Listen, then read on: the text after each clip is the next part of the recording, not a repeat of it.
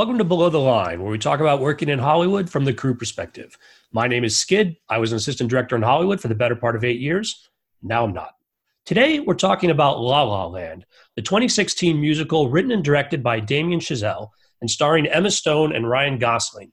At Rotten Tomatoes, its tomato meter score is 91%, and the critics' consensus reads La La Land breathes new life into a bygone genre with thrillingly assured direction, powerful performances, and an irresistible excess of heart. This movie won a ton of awards, and you've probably heard of it. But as always, here on Below the Line, we're not focused on what the critics thought. My guests today were crew from the film. First, Paula Case, you were the key second AD. Paula. Hello, yes, I was. Paula, you've been a long time key second, and we, in fact, first met on 2001's The Majestic, where you hired me for my first post trainee DGA gig. You got a ton of recognizable films on your resume as a second, but it looks like you've recently moved into firsting. Tell me more about what you're doing now. Yes, I um, have been firsting for the last couple years and um, primarily in features, but I've delved into a little TV lately and um, looking forward to staying in the firsting world. Paula, glad you're here. Next, we're joined by Steve Morrow, the sound mixer from La La Land. Steve, welcome. Oh, thank you for having me. So, Steve, you've been a sound mixer going on 25 years, and you've been twice nominated for Academy Awards, once for La La Land, and more recently for A Star is Born. What I think is particularly interesting about your IMDb page, however, is that you were the sound mixer on nine feature length films that were released in 2018. Uh, yeah, that's right.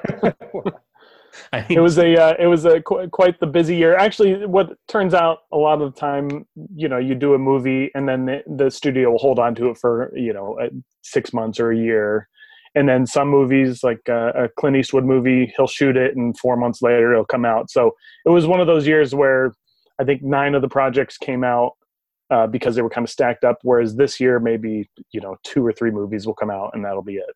Got it. That was my question. Whether you had another uh, nine or ten films coming out this year that we should watch for as well. But no, so it's a uh, so they get stacked up. Well, thanks for taking time today, Steve. We're glad to have you on the show. I'm glad to be here. Thank you. And finally, we're joined today by Robert Foulkes, the supervising location manager. Robert, you're also known as ROFO. Is that correct? Uh, that's correct, Robert. Because well, see, Wait. I'm using Skid, so if you want to use Robert, you can be Robert on the no, podcast you, today. You would be you would be Roskid. it's the first two letters, and okay. Anyway, we'll, we'll, right. we'll get to that later. You'll be Robert and or Rofo. You can answer to both of those. I'm answering exclusively to Skid, so we're all on the same. Oh, that's true. You have a nickname too, anyway. So okay, that's, that's right. I, yes, I do Roskid. I won't do Roskid. no, that will just confuse folks. Um, so, Rofo, you started doing location work in the early 90s with a mix of film and television credits over the last 30 years. Any preference uh, between film and TV? Definitely film. There, how's that for a short answer? I'll second that. okay, so let's turn our attention to La La Land. First, Paula, tell us a little bit about the shooting. How many days of filming did you have? It was a 40 day schedule. And were you guys shooting five day weeks or six day weeks? Uh, we were shooting five day weeks in LA, obviously. But then when we were shooting some of the more sensitive scenes, like on the freeway and all, we shifted our work week so that we would work Wednesday through Sunday. But it was still just five day weeks. Now, um, we're going to talk some more about the specific scenes in the film, but in general, it's it's obviously a location heavy movie. Uh, Robert, how many locations did you guys have to get this? Uh, I believe it was forty-seven. I think I remember telling people, "Wow, we did 47 locations in 40." I think it ultimately became 42 days, if it I'm might have correct. Come to that, yeah. Yeah, I, I, think that was what I used to tell people. How many? 47 out of 47 locations in 42 days, I believe it was. And that's I look at it from the standpoint of a separate location where you're actually at a separate place paying a separate fee. Sometimes, you know, pr- production designers, their department, they divide one location into a different location, but that's 47 separate places that had a location fee, move the trucks, new place. It becomes an average of you're on the move every day. There were some some places you're there for half a day, and maybe that becomes a two day, uh, one day location, two locations in one day. But then other days, I don't think we were ever anywhere more than three days at one place, I believe. That I sounds probably about right. I can't imagine Which what it maybe was Hollywood Center Stu- Hollywood Center Studios, maybe, but I can't remember. Yeah. I think that was two or three days. But yeah, it was always it's always on the move, pretty much. How much stage work um, was there over the for the film overall? None, except for being at Hollywood Center Studios, uh, where we did the finale um, fantasy sequence and then a couple other shots outside the stages. But that, oh, and we were at Warner Brothers. I mean, technically that's on the lot too, but no, it was all location. I was just going to say that stage work that he's referring to was really a set. I mean, it wasn't like we were using the sound stage for something else. We were using it for a sound stage so that it would look like that. And so there weren't any other days where we were on a sound stage where we created another set or anything. From my standpoint, it was nice being on a stage as a break. as a break in the movie, you still have to figure out where to park. And, and Hollywood Center's parking is horrible, so we were still out on the streets and all of that. But it was nice being on a contained stage. I'm sure it was for you guys too for a, a minute, a two days out of 42, whatever it was. Yeah. Let me turn the question to you, Steve. This being a musical, uh, what sort of is different about this sort of film schedule than doing any of the other films you've done? Well, I think uh, schedule-wise, it's it's you know musicals versus a traditional you know film. It, it's it's fairly similar schedule-wise. You know, there's there's no effect other than you just have to be prepared you know for the music moments uh, in advance so you know from time to time we would have a, a pre-call to set up speakers or playback um, knowing if they wanted to do playback rehearsal right at call time. But beyond that, I mean, it, it, you know, the, the process is the same, you know, just making sure you have enough time and you're set up before they're ready to shoot. And it being all on location, it, it you know, puts a small amount of, uh, of extra difficult, you know, um, setup. So like the, the, the roommate song, you know, in that apartment, that's a real set. That's on the rooftop of a building in Koreatown, I believe and so you know you have to hide speakers in every room whereas if you were on a soundstage you know that's an easy thing to do whereas for us we were opening windows and running cables through and you know it was a bigger setup but you know as long as you knew that that was the process of that location which is great to be on the on the scouts then you can kind of see how much time you need and let paula and her team know how much time you know the setup is going to be so that they want to do it right at at call time, you say, okay, give me 45 minutes before that, and I'll have it all set up and ready to go. So the musical numbers themselves, are they recording them before filming, and then are you doing a playback, or are you actually capturing on location? Well, it was a combination of both. Uh, I think for this film, they recorded everything in advance because you always want to have it no matter what. If an actor shows, shows up and, and she has laryngitis that day, you still need to be able to film. But there were definitely songs that uh, we knew in advance were going to be live and songs that we knew in advance were going to be played back no matter what. So the opening scene of the the movie on the freeway, uh, all those dancers uh, on camera are not the same singers that sang the song. You know, they they dance and they lip sync, uh, and we always knew that that was going to be uh, a playback moment. But uh, Emma Stone in her audition scene, where she's auditioning and gets the big break, we always knew that was going to be live. Um, and so I don't believe they had a pre-record for that because on the day uh, the composer Justin Hurwitz he was off camera on a on a keyboard playing the music along with her singing. So she she drove the speed of the song with her performance and he kept up behind her you know so that he it wasn't a, a playback song that that she had to keep up to. It was more that the composer had to keep up with her so that she could really play the emotion as the actress versus you know just lip syncing a, a, scene like that. Incredible scene too. Yeah. I was i was regret after i watched the movie i regretted not standing there that day and watching it because you know, i'm running around doing something else. We kind of did that on a little bit of a stage next to the offices there. And uh, i remember walking and hearing it in, in the distance of the stage going ah I, I wish i was standing there watching that scene be filmed because it's so powerful. And actually, I have a question for Steve. I, am sound is one of the things that I'm kind of not as involved in as the movie goes on, except apologizing sometimes for picking a location that's really hard for me to um, sorry, they really. sorry, they really love this place. That's why we're here. sorry, we, we will love a challenge. love a challenge. But when you're when you're are you having to really sit and make sure that uh, that sounded really good in terms of you being there live?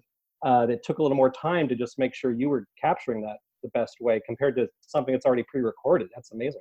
Well, yeah. So we we showed up on that day knowing, okay, this is the big day. This is Emma's big song. You know, it's been on the schedule for a long time because I think it was towards the end of the the film. and so we knew it and then when we did the first rehearsal we kind of watched and if you watch the scene and you understand you know the filmmaking process the table that the agents or auditioners yeah, right. were sitting at uh, the camera goes right through it and the way that they did that is they split the table in half mid-song well that's not that wasn't a quiet thing. They actually it made like a clunking noise. It slid apart. The camera went through went around and then by the by the end of it they had to put it back together so that when the lights came back up they were they were sitting there as normal. So we came in thinking oh this is going to be great. She's standing in one spot. She's going to sing. We're going to record it. And then all of a sudden we do the first rehearsal and we hear the furniture clunking apart and slamming back together. I went, oh no, this is this is going to be a live moment. How are we going to do this? So what we ended up doing in that was recording it the best we could and making notes on where those clunking noises were. Then we did a couple takes where it was just the camera just on Emma's face singing the entire song again, which would cover those moments of the noise and they could slip that sound into to to fix the, the banging noises.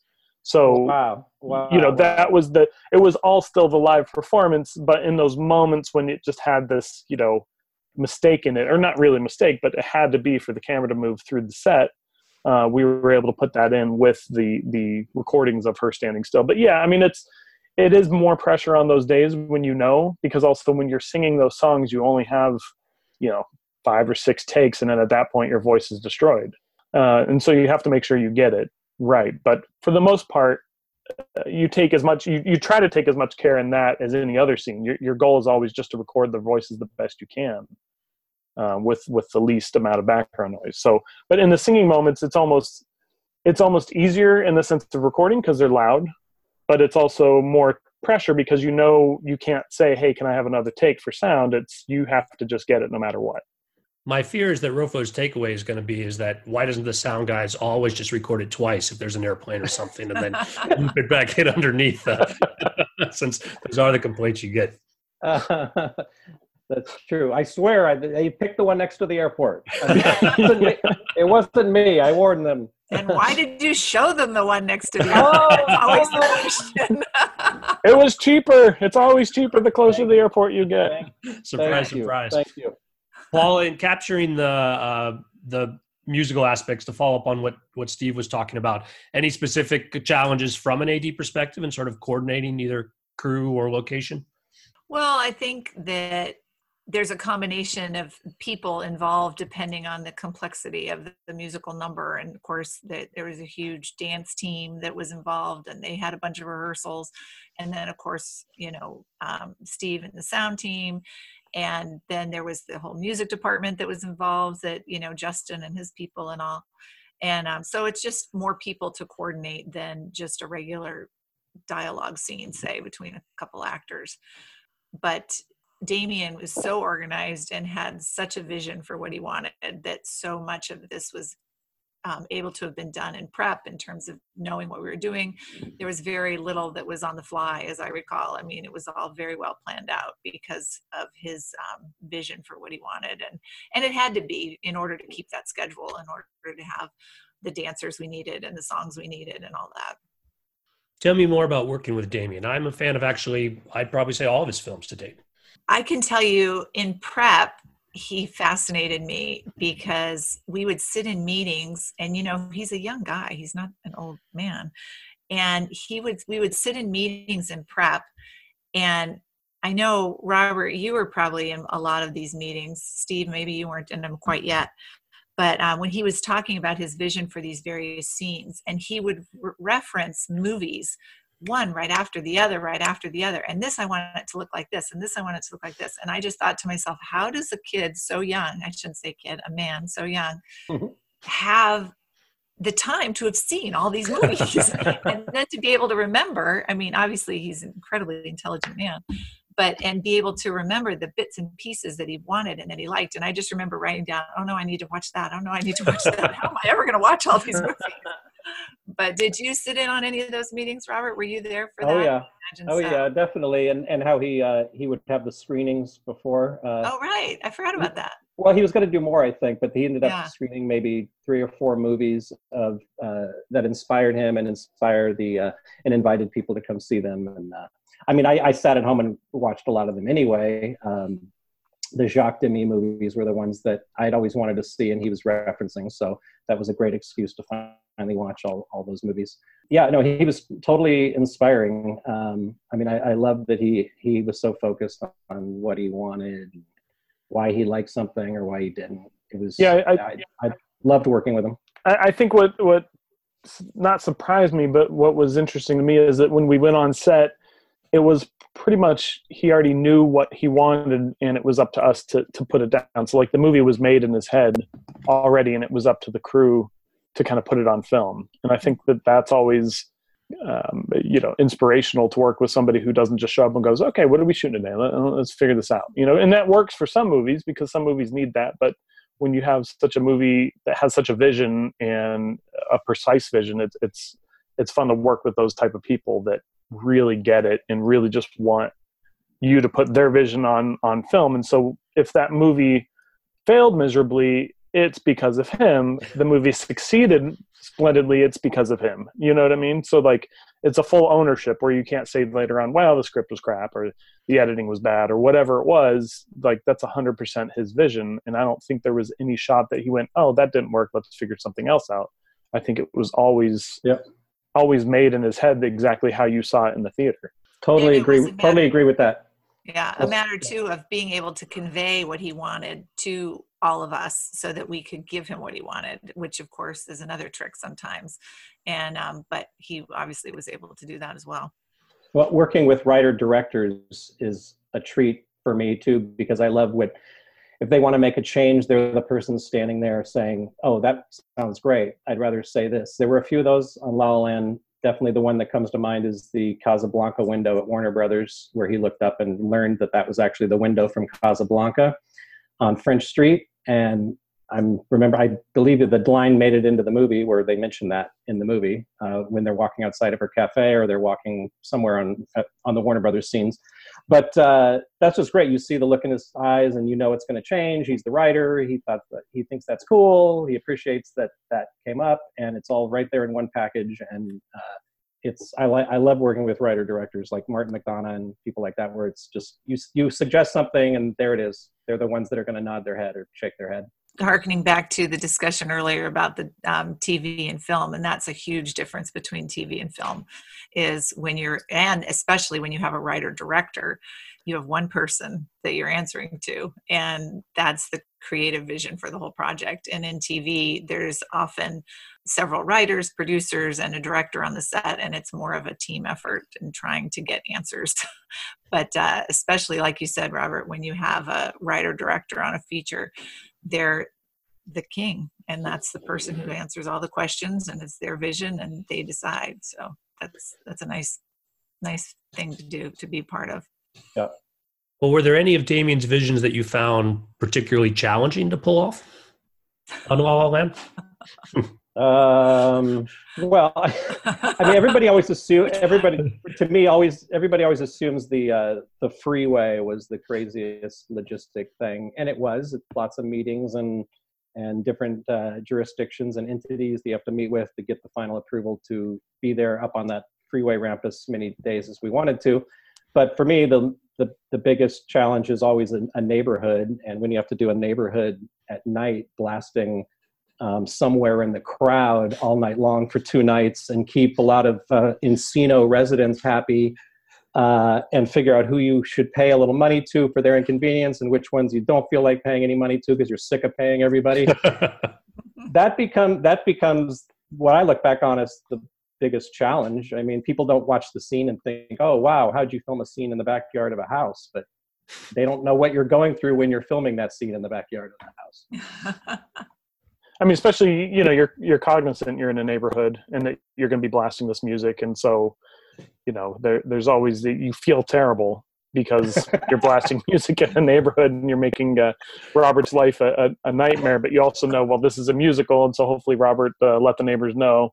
But yeah. uh, but it doesn't matter how much you can tell people, and all of a sudden at four in the morning you're playing the same song over and over, and, and that's that. But I think yeah. on the sound level, the, the the hardest scene for for us was actually Ryan at the end of the pier, you oh. know, doing his his piece because it was for us, we were always told, you know, I don't know what songs will be live and I don't know what's going to be playback until the day we get there. And we just, we just have to be prepared for both. And so if you watch that scene, you know, there's not a lot of lighting uh, in the grand scheme of it. There's, you know, all the, the light posts and, uh, and the sunset. And for us, we have to do playback with you know the proper technical challenges on that. Whereas you know on a normal film if it was just dialogue i could i could have a small rig that i wear around me and kind of just follow the camera around since it's a 360 on a musical you know you have to have the right time code the right click tracks you have to be able to record the actor feed them an earpiece feed a speaker and these are all things that you can't just do wirelessly from the shore because that's a 400 400 feet down the pier. So we had to run i think 1600 feet of cable you know with like 40 minutes to spare because in the morning we were in the jazz club and in the evening when the sun was going down we were on the pier and so we had to run all that cabling down for the electronics to be hidden behind trash cans or yeah. you know under a, a, park bench or you know what you know the, the the benches on the pier and so those as you look at that scene, it's one of the simpler looking scenes, but for us, it was just like we were running up and down that pier because there was no time to set up and there was no, you know, it was just like you have to get it when the sun sets. Sorry, Steve. We were going to shoot that. We were going to shoot that on the sidewalks outside of the club, and the idea, when the idea suddenly hit on, wait, we got to get a great water element in this movie. We don't have one yet. Let's stage this on the pier and everybody looked at each other and said, Of course, we're staging this on the pier. It's on the same day as we filmed The Lighthouse. It's perfect. and it ended up being in the trailer, and it was great. And I apologize for your 1,600 feet of cable. oh, no. I mean, it, it, it totally it totally makes the movie. I mean, if, if, that was on the sidewalk, it would have been not as great. But it, no, it's, it's great. The, no, yeah. yeah, no, it's fine. He, we, uh, you know, he the Jacques Demy thing. That was going to be kind of a Jacques Demy kind of sequence, walking along the storefronts of Huntington Beach, up, and you kind of see, would see would have seen the pier in the distance. And we were going to kind of be up in those storefronts and kind of dre- dress them all kind of kind of the same way we did the Warner Brothers backlot, all kind of Jacques Demy colors and things. And you'd see the pier in the background, and he was going to sing that song, dancing up the sidewalk, looking in the storefront windows, and and we I just loved it when we let's just do this on the pier. It was great it was great. And then adding the street lights and yeah, it looked amazing. And it sounded amazing. Yeah, absolutely. Absolutely. Well well worth it. Well worth it. Was, it. it was well worth no, that is those are those little those are those little treats when when when because of a scheduling thing, you're suddenly like, oh, well, we kind of have to do this the same day, but this is the best location we would want to pick for this anyway. So that that's that's a treat. Paula, how about you? Favorite or least favorite uh, scenes? Well, the one thing I remember about, especially like in prep when we were deciding on the schedule and the locations and and scouting and everything, Linus, the DP, every time we'd go somewhere new, he'd go, this is great. We have to shoot this during magic hour though. and we'd get to the next location. You go, oh, this is great, but it has to be during magic hour. And Peter and I, the first day, after about the 10th time he said this, would say, there's only so many magic hours in the schedule. How are we possibly going to shoot all these scenes during magic hour? So that was one of the big challenges, I think, for there were a lot of magic hour scenes that we had to schedule around. And oftentimes dance numbers and choreograph things and all. And um, so there was like the pier there was the dance at griffith park there was the roommates out in front in long beach. I mean those are just a few that i can think of but um, that was a huge challenge for us in, in planning and scheduling. And then on the day of course trying to make everything come together so that at the right moment of the perfect light you get the perfect take. So um, that was a big challenge for this movie. Did you guys have any weather challenges? Because i imagine you don't have a lot of stage work to retreat to.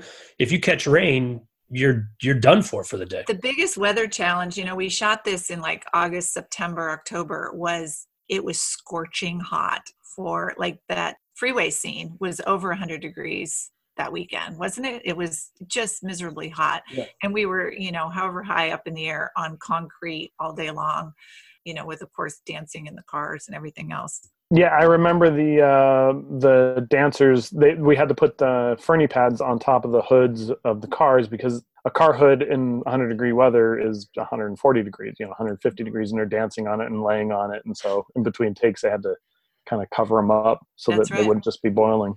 Mm-hmm. and choosing that location because you wanted to see downtown in the distance. It you want to make sure that you get up there on that weekend and see downtown in the distance. Mm-hmm. So that's a that's a weather challenge. It's not rain, but the things like that you want to you know a marine layer uh, fogging in Ryan on the Hermosa Pier would have sucked too.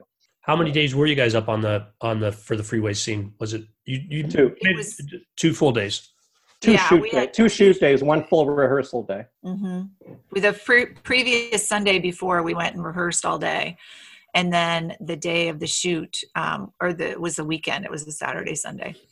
And did you have it closed off overnight, or did you have to clear and then close it down again for the next day when you did the weekend shooting? It was cons- it was consecutive it was uh, load in it in the middle of the night, shoot, get out by the following, so it could open again on Monday morning. So it was a I full see. consecutive weekend. They wanted to. Damien wanted to rehearse two week weekend days, but we can only get one out of them. And I had to close it during the tech scout, which we had to tech scout it at night, which was weird. So it so it was like three and a quarter days closing it down. I'm sure. Boy, uh, LA loves it when you do that, right? That's uh, yes. like, oh, we're all tech, in this text, filmmaking together. Text, tech scouting the key uh, dance number at night that takes place in the daytime was weird. And it it's a it's a high occupancy HOV lane, high occupancy vehicle lane. Yeah. It's not a main thoroughfare to you know downtown or anything. It's just a um, right, Robert. It's just yes, a, no, a, right, exactly. Kind of, it you still it was it was still jumping through hoops to get it closed for that sure. length of time. But I tell people that no, it was not me closing down the Hollywood freeway for three days, uh, which is where the scene was written. It was written less if it, they were seeing the Capitol Records building in the background. But we're not going to get the we're not going to get the 101 freeway for three and a quarter days shut down. And so that's an interesting. It goes to what you were mentioning earlier about uh, Damien's vision and being able to modify that. Is that something that does get modified when you're sitting around the room having a conversation about obviously we're not going to shut down the 101 for three days or does it sort of does he come to that conclusion on his own well it's, it's pretty early on in the process. I had shot that same uh, ramp on a movie called cake with jennifer aniston. Completely different I was, type scene. I was there for that. No you were there for that too? Wait you were there for that this shows how much i interact with the sound department on a movie like pass by Hi, well, how you well, doing? the good the good sound departments you never talk to, right? Well, that's true. it's true. You're not, you're not you're not coming up and complaining about the locations because I picked the right locations and we just both do our job. That's yeah, nailed it. Um, oh my god, I knew you from Cake also. That's so funny. Um, but yeah, so that was a completely different emotional type scene, and we were only up there for a shorter amount of time, obviously. But yeah, that was one of the freeways that came to mind. Uh, you know, another one that we contemplated, but I don't think we, I guess we scouted it, was the 710, um, which gets shot a lot. There were 710 dead ends at Valley Boulevard. Um, shows like movies like Taken have done car crashes there and things like that. But it's just, and you can get up, you can get up on an overpass and look down, which is kind of neat. You could do shots like that, but it, but it just doesn't have the scope of what what that opening scene was. So it, it was chosen fairly early on and I think Peter Peter, Peter Cohn he'd done a so that to say he had done a car commercial up there too, so mm. he hmm. knew right away that that that he said he was getting ready to uh, recommend it in the meeting. I was like, I did cake there. That's it. You want it. I want it. That's where we're shooting it. One of the other scenes I think looks particularly challenging, and this maybe with my background as an AD, is the party and the pool, um, where folks at the end actually go into the pool and there's a huge party around them. Looks like a ton of not just regular background, but dance specific background, and I'm I'm curious to hear some of the stories about getting that one done. that was the impossible location to find. yes. night party at the pool, right?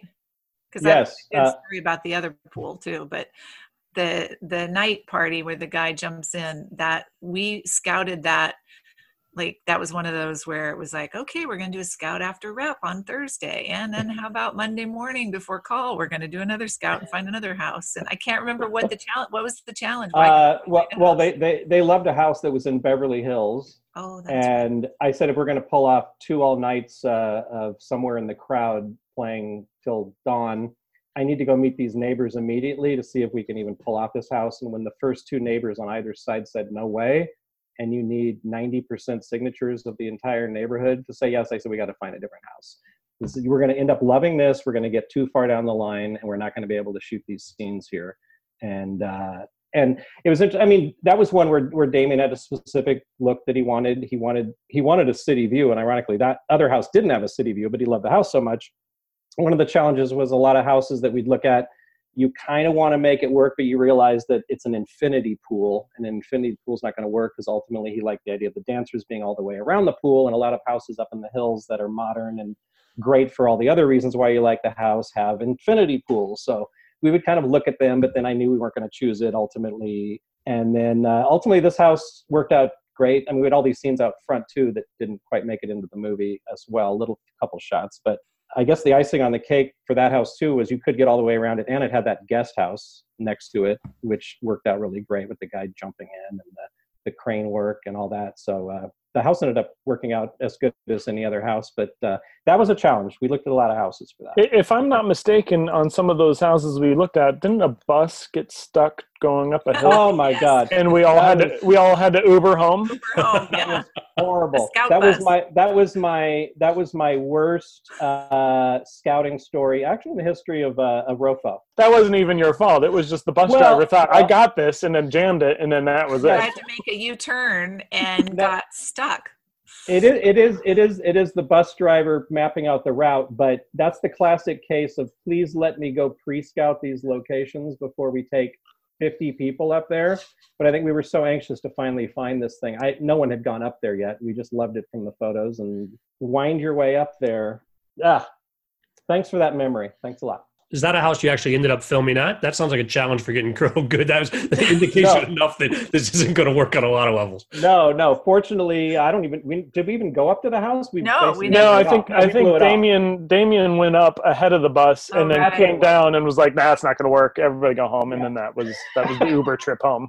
and we all Ubered home. Yeah. Yeah, and the bus. I think the bus is still stuck there, but they have people living in it now. It's, it's an Airbnb. It is. It, it, allows filming too. Ironically, it's, uh, it's, in the middle of the street, and all the neighbors are on board, and uh, it's perfect. When they do speed free, they can do a bus. Uh, right yeah, if this bus moves, everybody dies. That's great. and then everyone got out and watched for a while, and then yeah, I have I have video of uh, transpo guys jamming uh, chairs underneath wheels to try to get the car the, the bus to move and things of that nature. oh, that's great. Paul, you reminded me that there are actually two scenes with pools. That's right, because there's that. That's the evening scene, and there's mm-hmm. also a day party scene uh, where Ryan Gosling is playing with, uh, I guess, the '80s cover band, and Emma's there as well. Yeah, the '80s band. That was another scorching hot day in Encino, I think, 100 plus, which was great for a pool scene except for so we wanted to be sure that the pool was comfortable for people to be dancing in and out of all day and sitting in and even though it was a hot day we wanted to be sure it wasn't you know freezing cold so we had someone from robert's department have them turn the heater on the pool the night before so that it would warm up in time but unfortunately the thermostat was broken on the pool heater and when we got there in the morning, the whole pool was over 100 degrees. The water temperature was over 100 degrees. And then it was like about 110 degrees outside. and the poor extras couldn't, they put their feet in the pool. They couldn't even like put their because it was so hot. We were throwing ice and trying to, to lower the temperature of the pool. Eventually it got down a little bit, but the poor extras and dancers every time they we do shoot a scene they'd all have to jump out really quick just to cool off in the 110 degree temperatures because the pool was so hot does, does background get a lobster bump for going in that water that that was also uh, to bring up that scene that was one of those scenes that the the singer was pre-recorded. We had that and then when he showed up and did the first rehearsal we all kind of looked at each other and said let's just let him do it live because it's way because he was really goofy you know if you watch it he's really funny performance and it's like let's just have them do it live because that'll be better. And so those are one of those moments where you have the pre-record but in the moment you go no this is better live so let's just do it live. With his guitar with uh, ryan's guitar right?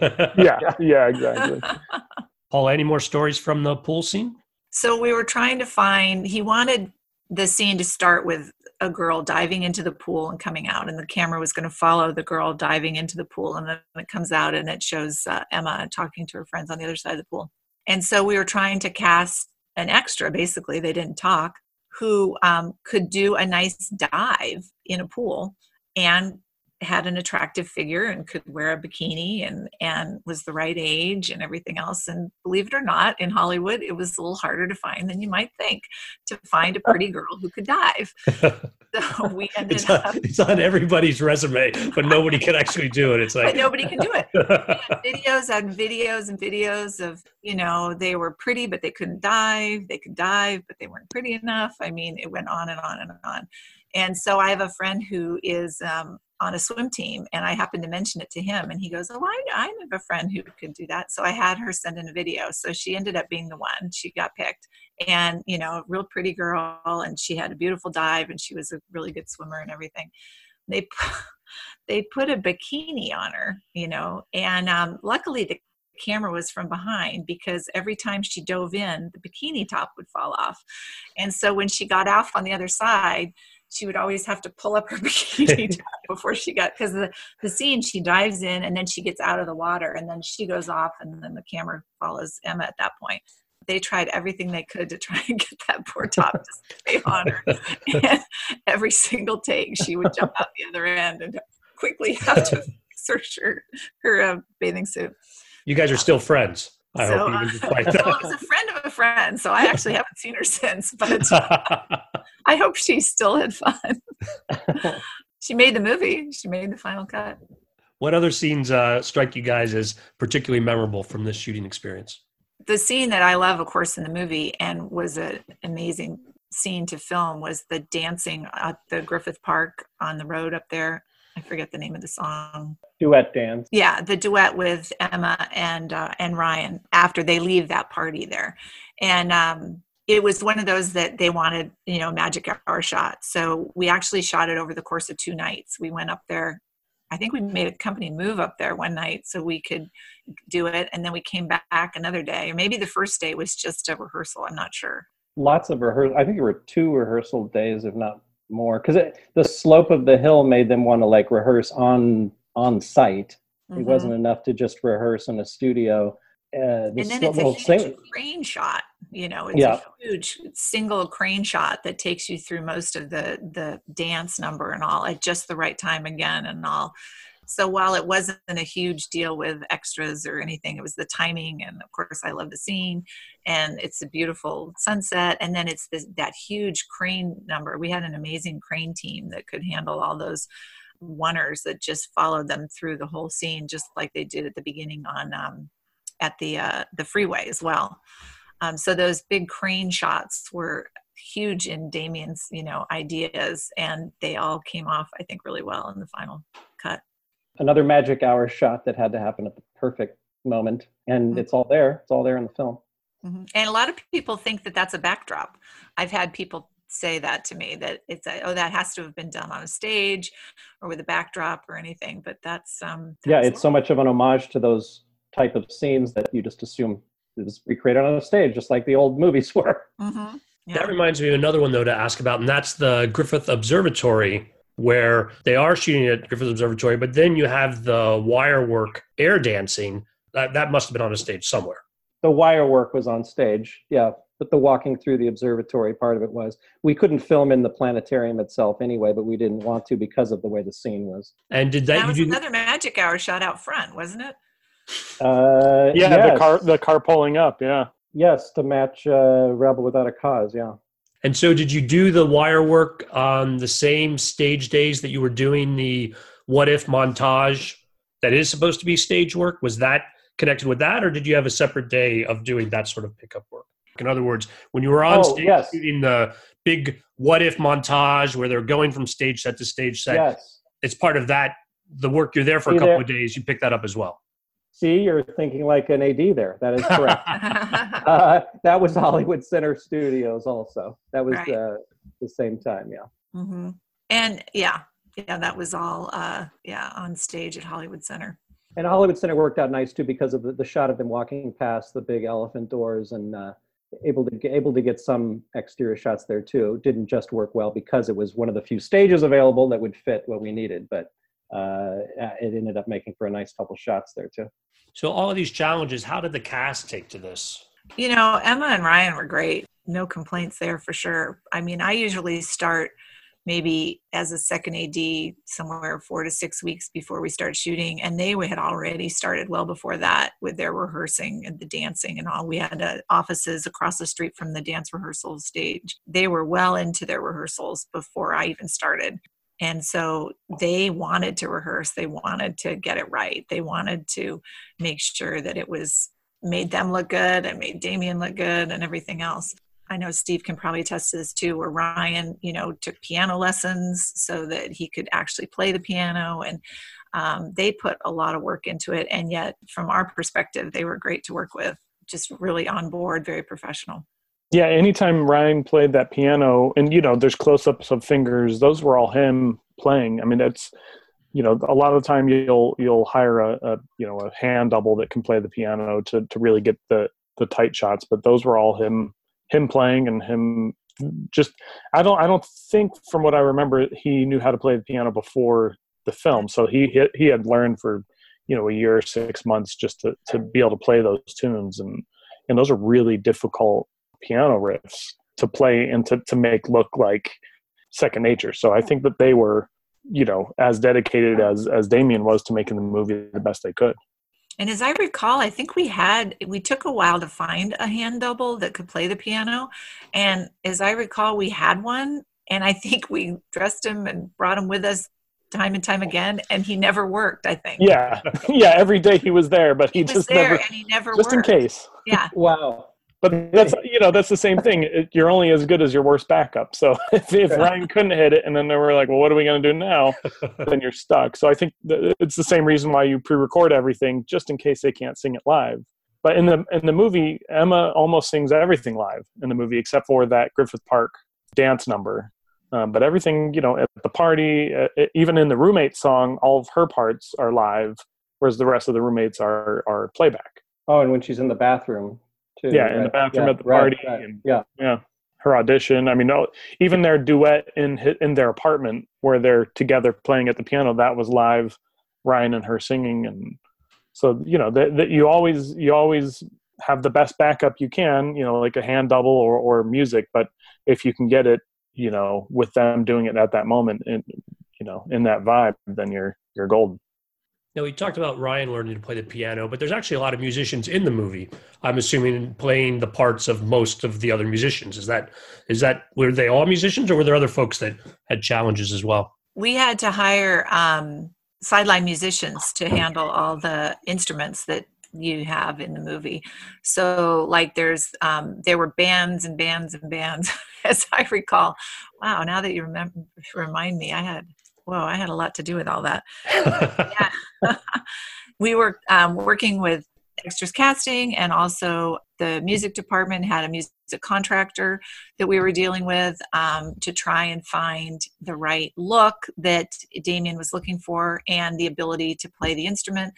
Even though they weren't necessarily playing the instrument on the set they had to look like they were and then because of the unions they had to be part of the musicians union. They couldn't just be an extra who looked like they were playing the instrument.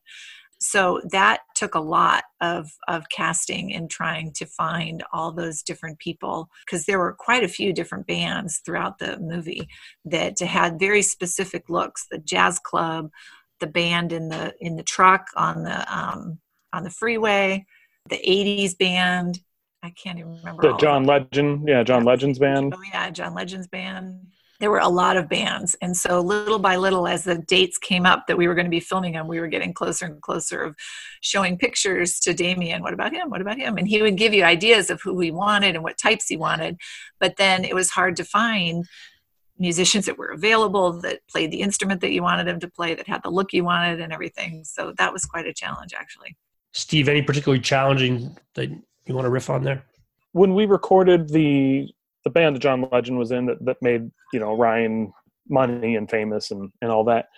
That band we tried to record everything live on that day when they did the big concert scene, you know, just to have as much live emotional, you know, connection with the audience because it's always better if you can, it's always better to get it live and also just to have, you know, options in post production to be able to, to use, you know, something that might happened naturally on set versus something that happened in a recording studio a few months earlier.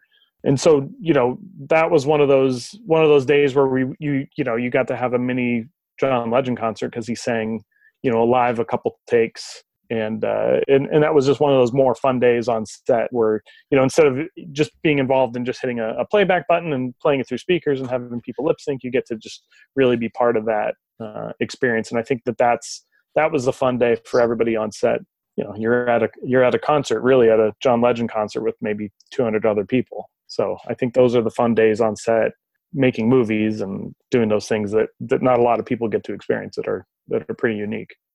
And as I recall, we would um, record a few takes at the beginning live, right? And then you would use one of those for playback as we got into the coverage for the different. Um, right, exactly. Yeah, you didn't want to wear everybody out, so you know, like you, like I said earlier, you know, you only had a couple takes that's why generally concerts are only a couple hours long and then you use those takes and you use that for playback the rest of the day so that everything would match later on in editing but yeah and that and that gave the the realism to those moments Rofo, what venue did you use for the concert uh, john legend and the messengers that was at the el rey on wilshire Ah, the messengers, great memory. The messengers, yes. Uh, that was a parking nightmare. Where do you park near the El Rey with that many extras?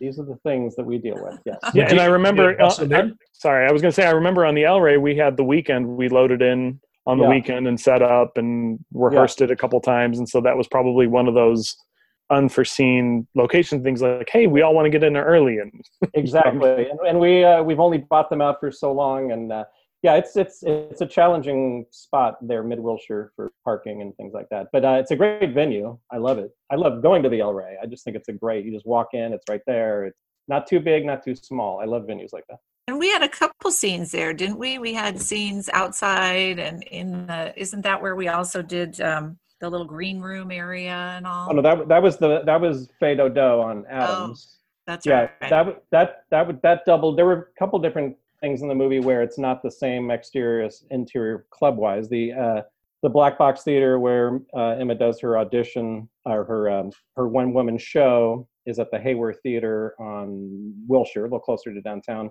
But the exterior didn't seem quite right, so we did that outside of Fais Do-Do on Adams, That's which right. ended up working out well for being able to do a couple other little concerty type things there because it's a club and uh, and Ryan's club at the end of the movie is the interior of Sebastian's club is the Blind Donkey in Long Beach, but the exterior is uh, a club called Black on Santa Monica Boulevard in Hollywood. So um, yeah, both of those ended up being different interiors and exteriors. For all you like, ooh, where'd they shoot this movie? there you go. It's not the same place at both of those locations we were all over the place. We were all over the place. And since we were all over the place in every part of town, you end up coming up with other ways to, you know, pair things and this and that. So it, you know, things like that happen. The other one, what was the what's the place downtown where they sit and they have like a the not farmers market, but the um the Oh yeah, Grand Central Market. Grand Central Market. Grand Central Market, the the wonder, yes, the wonder yeah. of them having pupusas at Grand Central Market, which uh that's always rewarding as a location person when I mean you have to pay them to shoot there, but then you say, you know, this will be good for your business. You know, it'll be a big movie and people will come. And in that case, it really worked. Uh, I've ran into the the family there a couple times, and they have a little picture on the wall of the. It's a oneer. It's a one shot on the movie. Beautiful shot, but it's just clearly their place. It's right in the middle of Grand Central Market. And it was open. It wasn't and, our people. And it was there. There are people still all over the place. Oh yeah, it cost money just to shoot in the center of Grand Central Market, even though I wasn't closing them down, and we were only in there for two or three hours. But uh, but it's nice. It's nice. It's nice when you can actually say that to somebody that hey, this will kind of it'll be great. The movie will be a hit, and people want to come and eat where Ryan and Emma sat, and and to have it actually pay off in a movie that that was a huge hit, and it really has helped because they're a great family and they're they have great business there now. Well, let me ask: when you guys were doing the movie, could you tell at the time that it was going to be a big hit? Like were things just coming together on set in a way that you felt like this was it was it was going to be what it ended up being? I, mean, I felt I, it was. I felt it was from seeing. Uh, sorry, I just felt it was from watching Whiplash. I knew we were in great hands. I said, I said this. If he can pull off Whiplash the way he pulled it off, then I'm I'm in. This is great. Yeah. If if if he hadn't done something like that prior, who knows? Yeah, I think when you you get the opportunity to work on an original concept, you know, original musical, because you know most musicals are remakes or, or, Broadway already.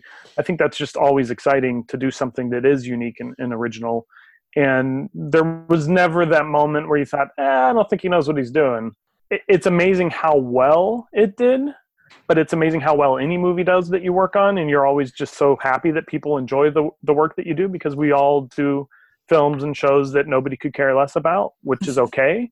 but you know, when you have one like this where everybody it resonates with everybody and it makes everybody happy to watch this movie, I think that that's that's a you know a reward in it. But making the movie was just a blast, you know, for me at least for the whole time, and and that's that's what that movie was. So I think, yeah, I think when we were making it, it felt like this was something special. But the amount that it resonated with people, the amount that people recreated it and you know in Japan or in Korea, you've seen these videos where they just recreate the dance numbers. It's amazing, you know. So those are things I don't think you expect that would happen, and then when they did happen, it was just really thrilling to watch.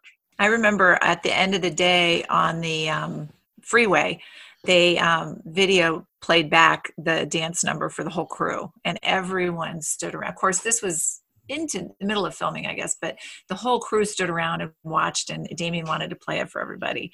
And I think everyone just was pretty amazed and shocked and happy, and there was hooting and hollering and everything else at the end of the day as the sun was going down. It was too late to shoot anymore, and we were done.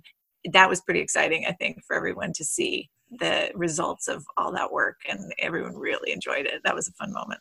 Steve, you talked about how the film resonated with folks, and uh, it brought up a point with for me. The film is about an actor and a musician, and as we know, that's above the line talent, if you will. But the film also resonated with me as crew um, personally. Some of that bittersweet trying to work in Hollywood, or what works or doesn't work, and how things come together. I'm curious if it resonated for any of you on that level, having actually worked on the project.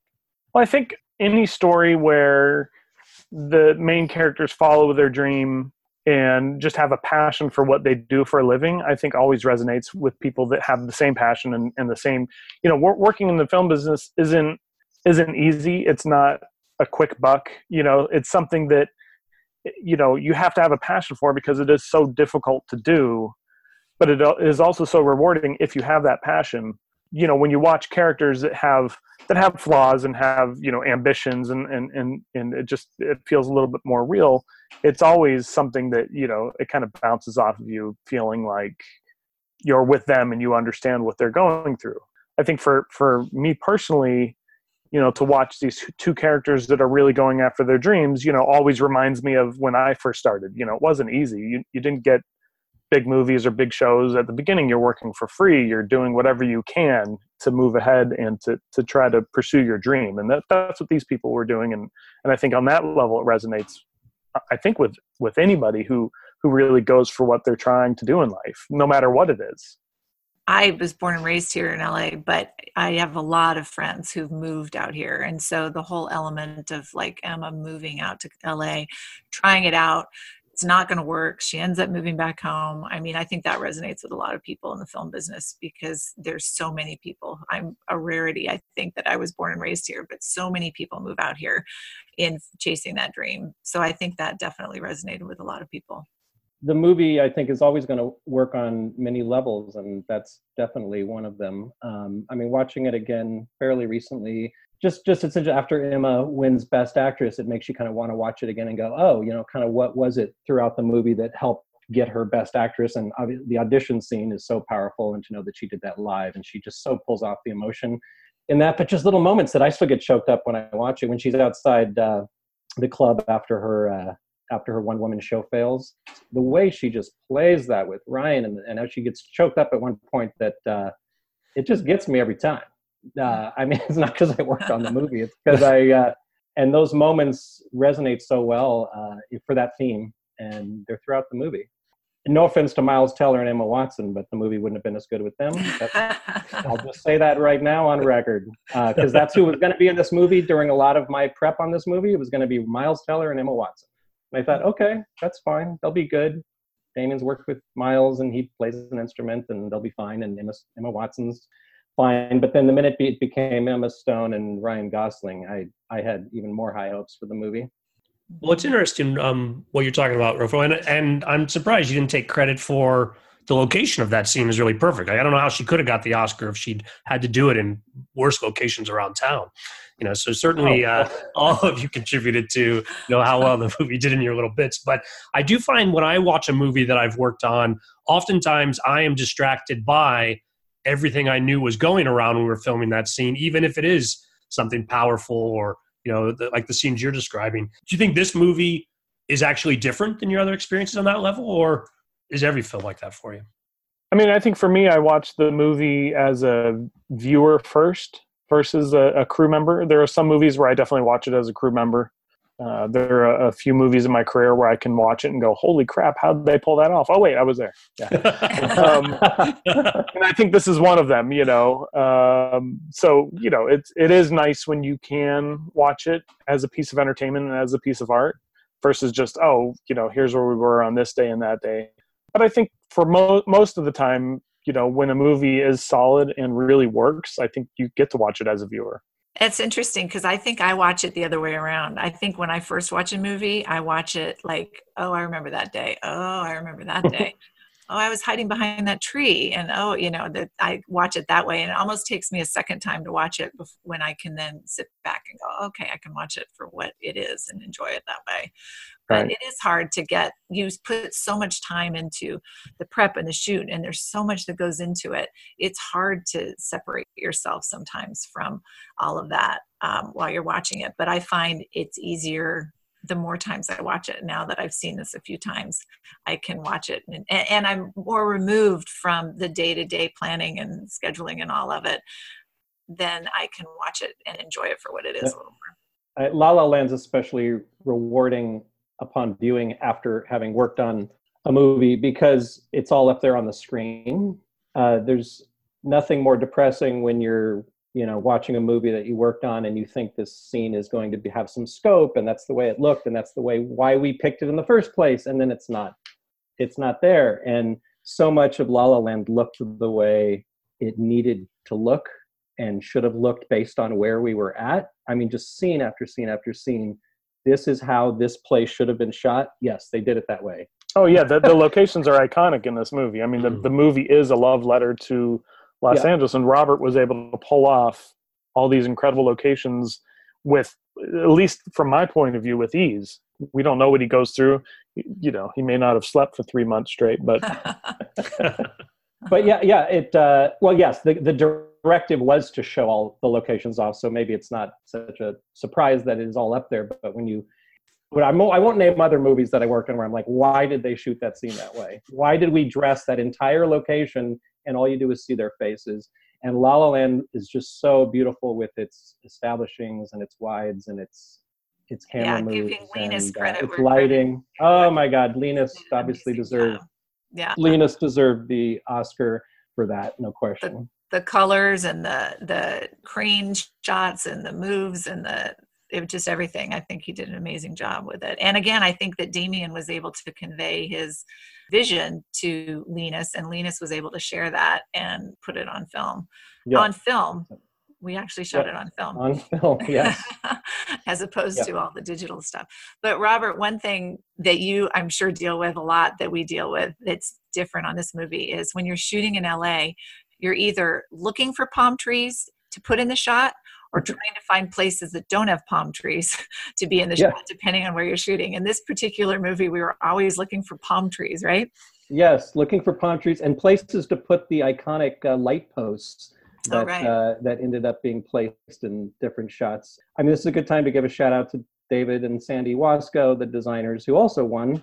And right. uh, I've been friends with them forever, did all the Tarantino movies and Wes Anderson, and so thrilled that they won the Oscar for this. Um, but what a great scouting process it was with Damien, just narrowing down things that he wanted.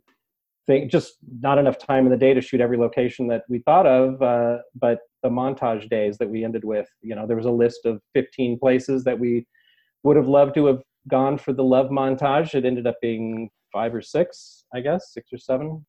But uh, just to be tossing out these different ideas for these places that I grew up in and would love to finally film, and we ended up filming a lot of them. It was it was such a treat.